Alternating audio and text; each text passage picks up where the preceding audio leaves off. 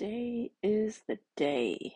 It is January 3rd. I just took all my measurements and um, tracked and rated on a scale of 1 to 10 how I'm feeling, my energy level, comfort level, digestion, all that information on the assessment for the bacon, eggs, butter, beef, and ice cream diet that I'm starting. So I wanted to make sure I recorded this right after I filled it out and before I got going on my goals for today, my 10,000 steps, working out on the trampoline, doing a sauna or foot bath. So I just finished doing that before I'm getting ready for my day. And I had a little surprise.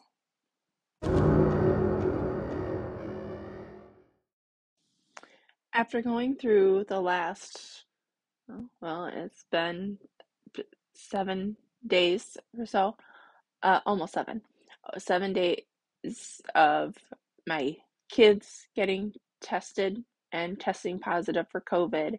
And every time I took my test, tested negative. Then the next kid tests positive the three days after the first kid does. And then I test again now and I kept testing negative and it was frustrating them.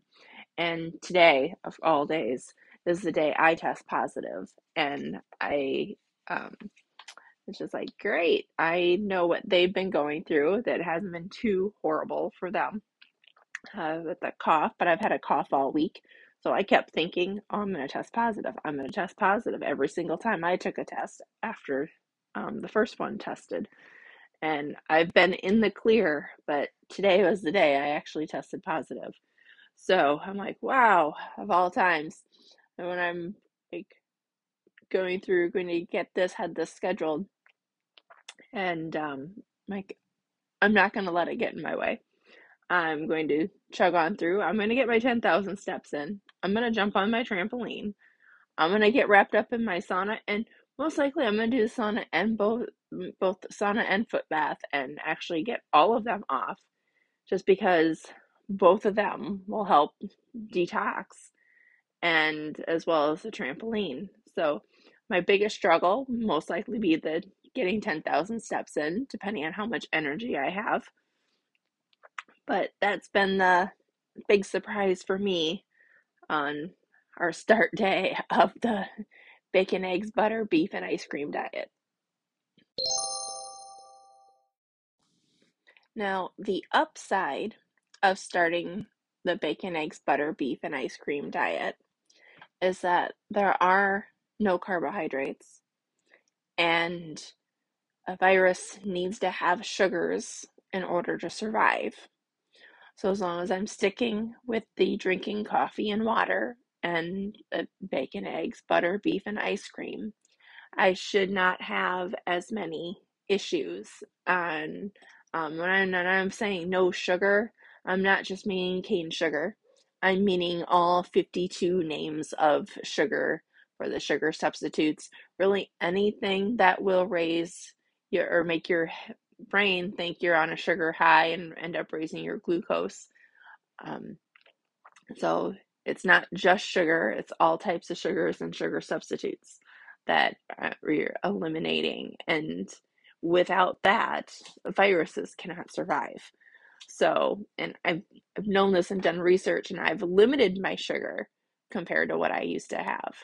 And uh, that's actually what we laughed at my youngest that got COVID um, first we laughed at her because she has definitely definitely eats the most sugar of everybody.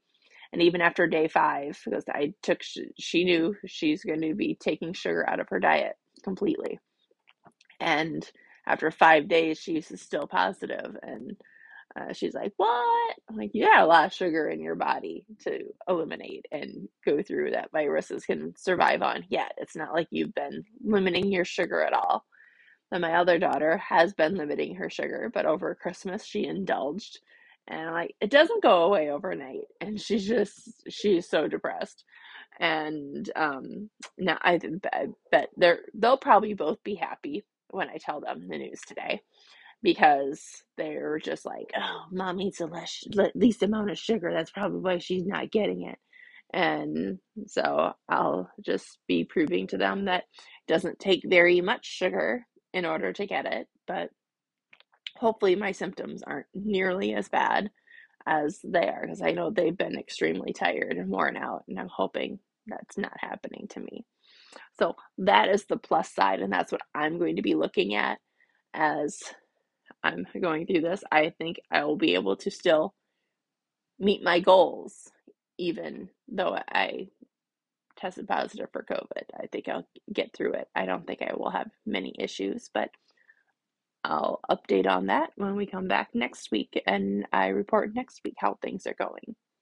All right. Well, until then, thanks for listening and let me know if you're interested in starting the beef, butter, bacon, and uh, eggs ice cream diet because I do have a group that I'm creating, uh, created on my website, mentorjessica.com.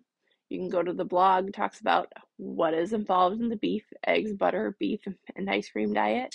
And you can join our private group through there. All right. Thank you and have a good day.